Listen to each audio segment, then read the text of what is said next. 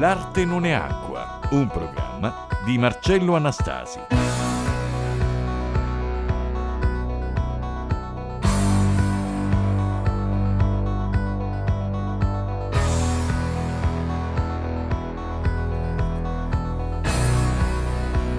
Siamo nuovamente in onda, amici radioascoltatori, grazie perché con il vostro essere eh, presenti onorate in fondo un patto di fedeltà che abbiamo stabilito ormai attraverso una serie di puntate precedenti che avete avuto modo di seguire e di ascoltare. Grazie per esserci ancora.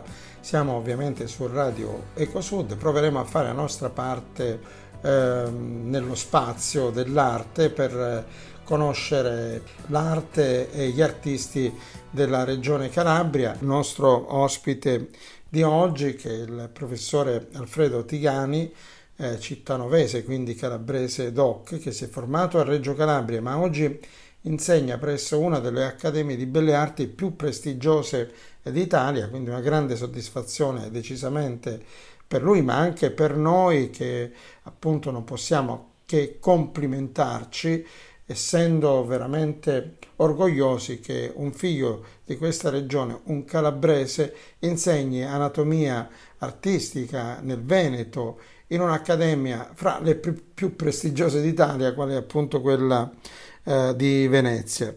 D'altro canto eh, è anche questa una materia che eh, abbastanza tosta, si dice di solito, complessa, difficile, bisogna parlare di muscoli, ma non solo parlare, conoscere, conoscere i muscoli, le ossa, le articolazioni eh, e poi sapere tutto questo eh, disegnarlo, quindi acquisire quelle regole, quel rigore utile per poter rappresentare bene la figura umana che è il soggetto decisamente più difficile nella pittura nella scultura, tant'è che l'esigenza di acquisire nozioni, canoni, eh, non è eh, di oggi, ma c'è stata sempre, addirittura risale eh, in diversa misura nelle varie epoche storiche presso i vari popoli, eh, seppur eh, dobbiamo dire che sono stati i greci, ecco, in maniera particolare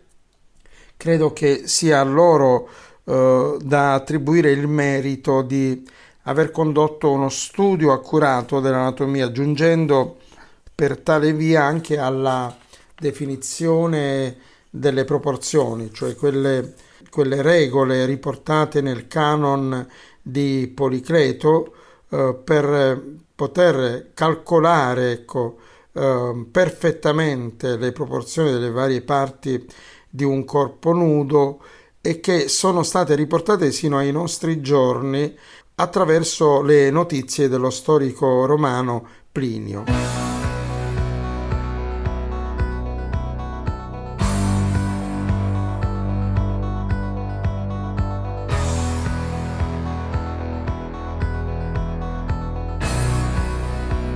Con il professore Tigani, quindi oggi parleremo di tutto questo ed è un vero piacere poterlo fare. E vorrei chiedergli se quando eh, si trovava in Calabria a studiare avesse mai pensato un giorno di poter addirittura insegnare anatomia e quindi occupare un ruolo veramente così prestigioso in una delle accademie più importanti d'Italia come l'Accademia di Venezia. Intanto grazie per avermi invitato a partecipare a questa rubrica di arte e cultura e grazie a Radio Ecosud e soprattutto ai radioascoltatori che ci seguono da casa. Direi che l'idea del raggiungimento di un ruolo prestigioso non si adatta a me Credo che il prestigio non stia a priori nella funzione che si svolge. Forse potrebbe trattarsi di impegno che nel mio caso è sufficiente. Questo vale anche per l'importanza della istituzione. Credo che tutte le istituzioni di questo tipo, vale a dire le accademie di belle arti, abbiano una loro importanza che non è astratta, ma è legata allo staff di operatori che in quel momento, quel preciso momento storico, operano all'interno di questa o di quella istituzione. Ovviamente se si parla del dato storico, inevitabilmente ogni istituzione ha avuto il suo vissuto culturale e artistico che è più o meno articolato e se vogliamo più o meno importante. Professore Tigani, nonostante siano passati anche secoli dalle prime esperienze che riguardavano la sezione dei cadaveri per acquisire conoscenze a livello miologico, osteologico, l'anatomia rimane sempre eh, fondamentale, quindi una disciplina di cui non si può fare a meno in un percorso di studio che prepara poi a operare in seno all'arte nel rappresentare le figure umane nei loro vari atteggiamenti e in relazione anche ai contesti in cui queste stesse figure si eh, rappresentino. Credo che in fondo eh, l'anatomia artistica è uno di quei saperi specifici di cui effettivamente non si possa fare a meno perché eh, soltanto sapendo rappresentare bene la figura umana sia possibile in fondo offrire uno spettacolo espressivo delle stesse figure nelle loro pose o negli atteggiamenti in rapporto ai contesti relazionali, ambientali e anche psicologici. E allo spettatore è giusto offrire rappresentazioni che siano verosomiglianti nel rispetto delle proporzioni e che siano veramente all'altezza anche di poter rappresentare così com'è la figura umana senza alcuna improvvisazione, eh, anche perché soltanto in tal modo è possibile appassionare il fruitore eh, a quegli intramontabili bozzetti anatomici dello stesso Michelangelo o Leonardo che hanno fatto enormi sacrifici, mettendosi pure a rischio nell'andare a sezionare a volte anche segretamente i cadaveri. Io mi domando però quanto ancora ci si ispira nel disegno della figura umana ai maestri del Rinascimento italiano nelle accademie di belle arti e quanto invece il vento delle nuove tendenze artistiche tende a sostituirsi alla tradizione dell'arte classica anche nel disegno dell'anatomia artistica. Lo studio dell'anatomia da parte degli artisti rinascimentali, il Leonardo soprattutto, è una ricerca globale senza discontinuità, per cui anatomia applicata alla medicina e anatomia ad uso degli artisti erano ricerche alquanto vicine. Col passare delle epoche l'applicazione delle conoscenze anatomiche all'arte diventa sempre più un'esigenza per gli artisti, tanto che scuole e accademie d'arte mettono questa disciplina al centro dei loro programmi con la specifica denominazione di anatomia artistica.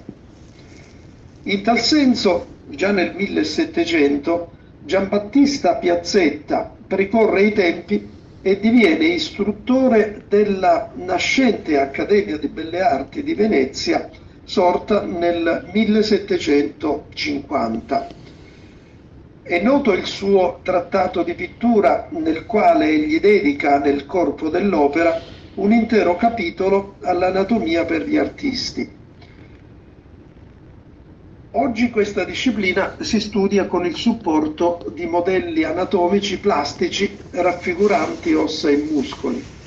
Tuttavia, per buona parte dell'Ottocento, in alcune città dove vi erano grandi ospedali, l'anatomia artistica veniva studiata nelle accademie servendosi di cadaveri umani. Risale al 1834, precisamente 8 novembre, un manoscritto con cui il direttore dell'ospedale civile di Venezia accoglie la richiesta di Bernardino Trevisin, medico e docente di anatomia nella Reggia Accademia di Belle Arti di Venezia richiesta finalizzata al trasporto nella medesima scuola di cadaveri o pezzi di essi per scopi didattici. Una precisa disposizione dell'ospedale era quella dell'osservanza di regole sanitarie e di decenza. Il mistero della macchina umana, complessa macchina composta di muscoli, di ossa, di sangue, ha sempre appassionato Leonardo. Così, per studiare dal vero i cadaveri, egli frequenta assiduo l'ospedale di Santa Maria Nuova in Firenze. Quanti anni avete? Eh, tanti. Ma quanti? Cento, più di cento. E di che siete ammalato? Di vecchiaia, signore, di vecchiaia. Di vecchiaia. E questo vecchio, scrive Leonardo, di poche ore dinanzi la sua morte, mi disse che lui passava i cento anni e che non si sentiva alcun mancamento nella persona, altro che debolezza. E così, standosi a sedere sopra il letto, senza altro movimento o alcun accidente, dolcemente passò di questa vita. Così scrive con blanda malinconia Leonardo. Poi con lo stesso tono e senza transizione continua. Ed io ne feci subito notomia, cioè ne tagliai subito il cadavere, per vedere la causa di sì dolce morire. Un senso di raccapriccio ci invade l'idea di Leonardo che notomizza, cioè fa a pezzi, taglia con il coltello per vedere di che cosa è morto questo vecchio con il quale nemmeno un'ora fa ha così affabilmente parlato. L'altra anatomia che feci, scrive Leonardo, fu quella di un putto di due anni. Certo che i tempi cambiano, oggi non è come quando viveva Michelangelo oppure Leonardo, Raffaello. Era così forte la passione di Michelangelo verso l'anatomia al punto tale che eh, si racconta che questo gli procurò anche problemi eh, di salute. Il problema non, non, si pone per gli artisti delle nuove tendenze artistiche eh, che invece portano all'astrazione e a rappresentare la figura umana in maniera eh, fantastica, quindi poco gli importa dell'anatomia anche se magari l'avranno pure eh, studiata. Eppure di Michelangelo si raccontano queste cose che fanno molto riflettere. Si racconta che quando ebbe l'incarico di fare il crocefisso in legno, poco meno del naturale per l'altare maggiore della chiesa di Santo Spirito, ebbe il permesso di togliere la pelle ai cadaveri, onde per studiare la muscolatura. Racconta con il Gori lo scrivere di allora, bravamente al fine di fare più meravigliose le statue, per esempio il David, e le pitture, specialmente quelle del giudizio universale, che egli dipinse nella facciata della Cappella Sistina. La domanda nella sua premessa necessiterebbe di un contesto di studi più approfondito, vuoi perché Michelangelo ha una essenziale relazione con l'anatomia, vuoi perché questa relazione ci fa capire il realismo delle sue opere e la grandezza della sua visione artistica. Non possiamo immaginare, infatti, un David privo di indagine naturalistica, di giuste proporzioni e raffigurazione anatomica. In misura minore, tuttavia, ma similmente a Michelangelo, è l'opera di tanti altri artisti rinascimentali che praticavano ricerca anatomica su cadavere o su modelli. Ritornando a Michelangelo, in lui possiamo vedere altro, laddove, all'opposto del dato naturalistico, egli dimostra una modernità a quel tempo impensabile. Infatti, con la pietà Rondanini sa precorrere i tempi affrontando la sintesi e l'astrazione della forma.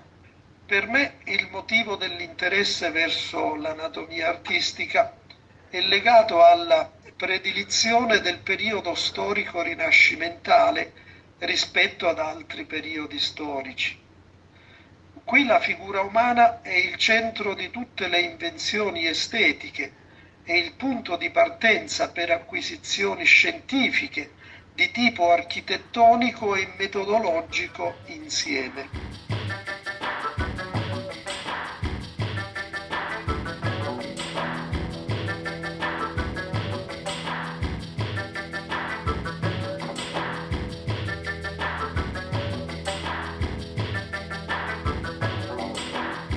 Nonostante Leonardo da Vinci e Michelangelo Buonarroti avessero come fatto comune l'interesse per la figura umana, per esaltarla, esaltarne la dignità e l'interesse quindi anche per l'anatomia, tant'è che tutte e due hanno sezionato cadaveri e hanno studiato i muscoli, hanno studiato le ossa, anche gli organi interni, poi alla fine però come artisti rinascimentali hanno le loro vedute, hanno le loro peculiarità per quanto riguarda la conoscenza della pratica delle arti. Per esempio eh, Michelangelo rimprovera a Leonardo di non essere scultore e quindi non può pronunciare giudizi in merito alla scultura. Lo farà quando ci sarà da decidere su dove collocare la sua statua, cioè la statua di Michelangelo Buonarroti, eh, il David,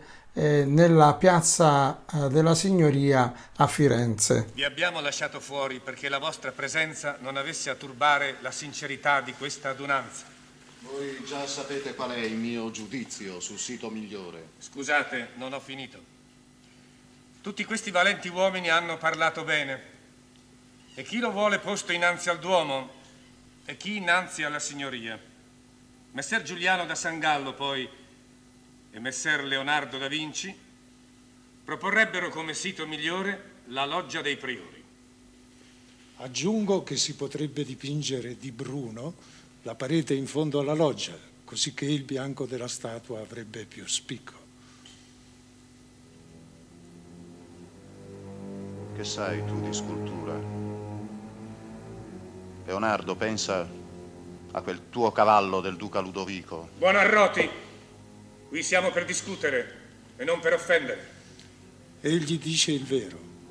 Io feci quel modello di statua del duca Ludovico a cavallo e per volerla troppo perfetta esitavo a gittarla. E quando Re Luigi occupò Milano, i suoi arcieri presero a bersaglio quel mio modello di creta. E fu tutto. Io non avevo intenzioni di offendere, ma il giudizio di Messer Leonardo è giudizio di pittore. E lui giudica la pittura superiore a tutte le arti. Si diceva per proteggere la statua dal tempo. E che? Avete preso il mio Davide per un vecchio che teme il freddo e la pioggia. Egli ha carne di marmo è gioventù. Io lo feci a simbolo della libertà di Firenze e dunque mettetelo davanti alla porta della signoria che non faccia entrare i tiranni. E non ha bisogno di un fondo bruno a dargli colore. Vuole essere lume di sole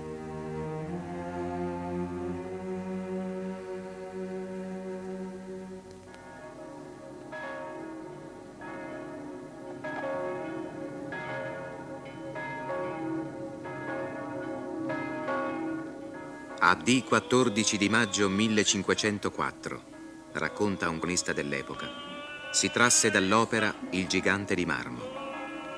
Uscì fuori alle 24 ore e ruppono il muro sopra la porta tanto che ne potessi uscire. E in questa fu gittato certi sassi al gigante per far male. Bisognò fare la guardia la notte e andava molto adagio, così ritto legato che spenzolava, che non toccava copiedi. E passò quattro dì a giungere in piazza. Giunse a D18 in sulla piazza a ore 12. Aveva più di 40 uomini a farlo andare. E penossi insino a D8 di giugno 1504 a posarlo in sulla ringhiera. Aveva vinto lui. Il David fu collocato davanti al Palazzo dei Signori, di dove Lorenzo aveva silenziosamente diretto le cose d'Italia. In quella piazza era morto il Savonarola.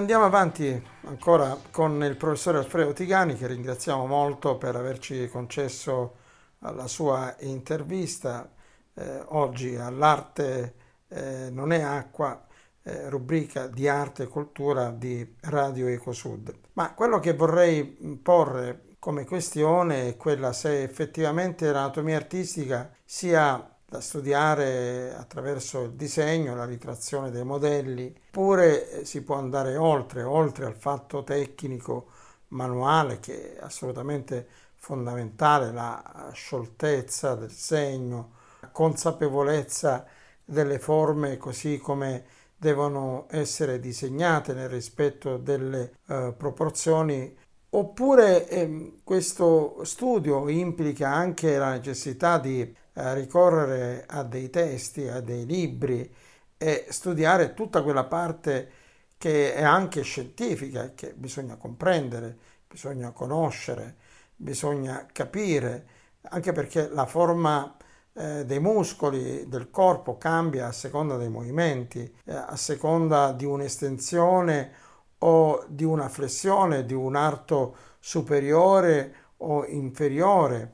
Eh, insomma, tutto varia, ma eh, perché varia, in che modo e quant'altro lo si può conoscere naturalmente leggendo e studiando per ore e ore. Io ricordo un testo, eh, se non sbaglio, lo Jeno Barsai, eh, Anatomia eh, per l'artista, ma anche un altro, il Morelli, testi che ritengo siano intramontabili, che erano molto utili e forse eh, lo sono ancora oggi. Se Barksai è stato utilizzato da molti, il Morelli davvero è stato utilizzato da tutti gli studenti di scuole d'arte e accademie italiane. Mi chiedevi inoltre quanto possa essere stato utile il Barksai per lo studio di osteomiologia.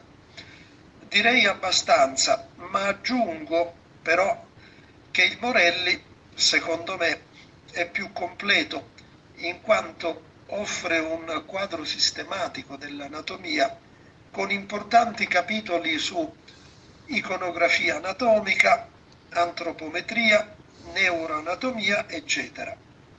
Inoltre c'è una bibliografia davvero vasta sui temi trattati. Detto ciò, spero sia auspicabile che lo studente non si fermi a questa sola letteratura artistico-anatomica. Vi sono infatti testi molto più antichi che rappresentano la fonte primaria anche per i moderni autori di cui si è parlato, vale a dire eh, il Barksai e il Morelli. Stiamo parlando di alcuni secoli prima e di giganti dell'anatomia come Andrea Vesalio con la sua opera De Humani Corporis Fabrica del 1542, illustrata a Venezia da artisti della scuola di Tiziano sotto la supervisione dello stesso Vesalio. Invece, sull'avvento di tecnologie digitali per lo studio dell'anatomia e quindi della sua applicazione in campo artistico, personalmente ho avuto esperienza diretta con questi applicativi e non posso che valutarli positivamente proprio per l'apporto che danno alla ricerca. Certo, qui dobbiamo eh, sempre tenere conto che essendo su un quadro iconografico digitale non abbiamo tutta la rappresentazione attraverso il disegno classico. Professore Tigani, quanti in media sono i giovani che si iscrivono ogni anno all'Accademia di Belle Arti e il loro approccio allo studio e all'attività sul piano artistico sembra eh, sia cambiato rispetto al passato? In realtà, per avere una stima anche approssimativa sul numero degli studenti iscritti alle accademie di belle arti, bisognerebbe avere dei dati che io purtroppo non ho e quindi non saprei rispondere a questa domanda. Mentre per constatazione diretta posso dire che l'approccio allo studio rispetto al passato è cambiato, senza però che i temi della tradizione ne siano stati intaccati. Sul piano della comunicazione didattica, oltre alla classica lezione frontale, da tempo sono state introdotte piattaforme digitali, per cui anche a distanza è possibile interagire con gli studenti. Novità assoluta rispetto al passato è invece la provenienza geografica del corpo studentesco, con una netta prevalenza di studenti cinesi. Almeno così vedo nell'Accademia veneziana.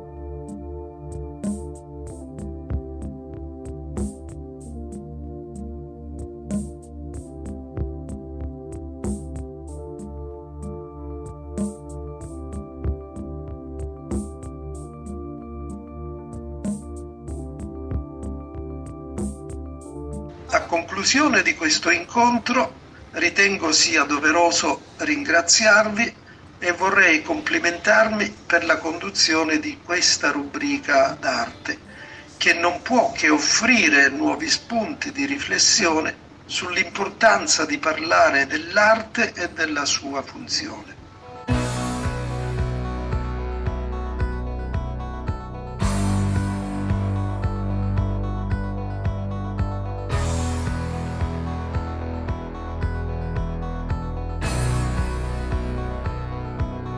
Amici radioascoltatori, eh, allora siamo arrivati alla conclusione anche per oggi. Abbiamo avuto modo di ascoltare il professore Alfredo Tigani, quanto mai meticoloso, preciso nel mh, così, relazionare sull'importanza dell'anatomia artistica che si studia nelle accademie di belle arti. Anche in Calabria eh, ci sono accademie come a Reggio, a Catanzaro, anche a Cosenza e dove studiano tantissimi giovani eh, come eh, d'altro canto altrove e anche a Venezia, una delle accademie di belle arti più prestigiose d'Italia, dove per noi è un orgoglio che un calabrese, il professore Tigani, insegni eh, questa eh, disciplina.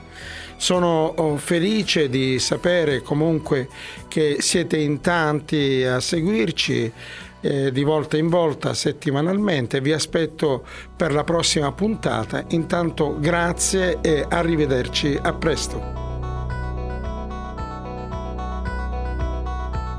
L'arte non è acqua, un programma di Marcello Anastasi.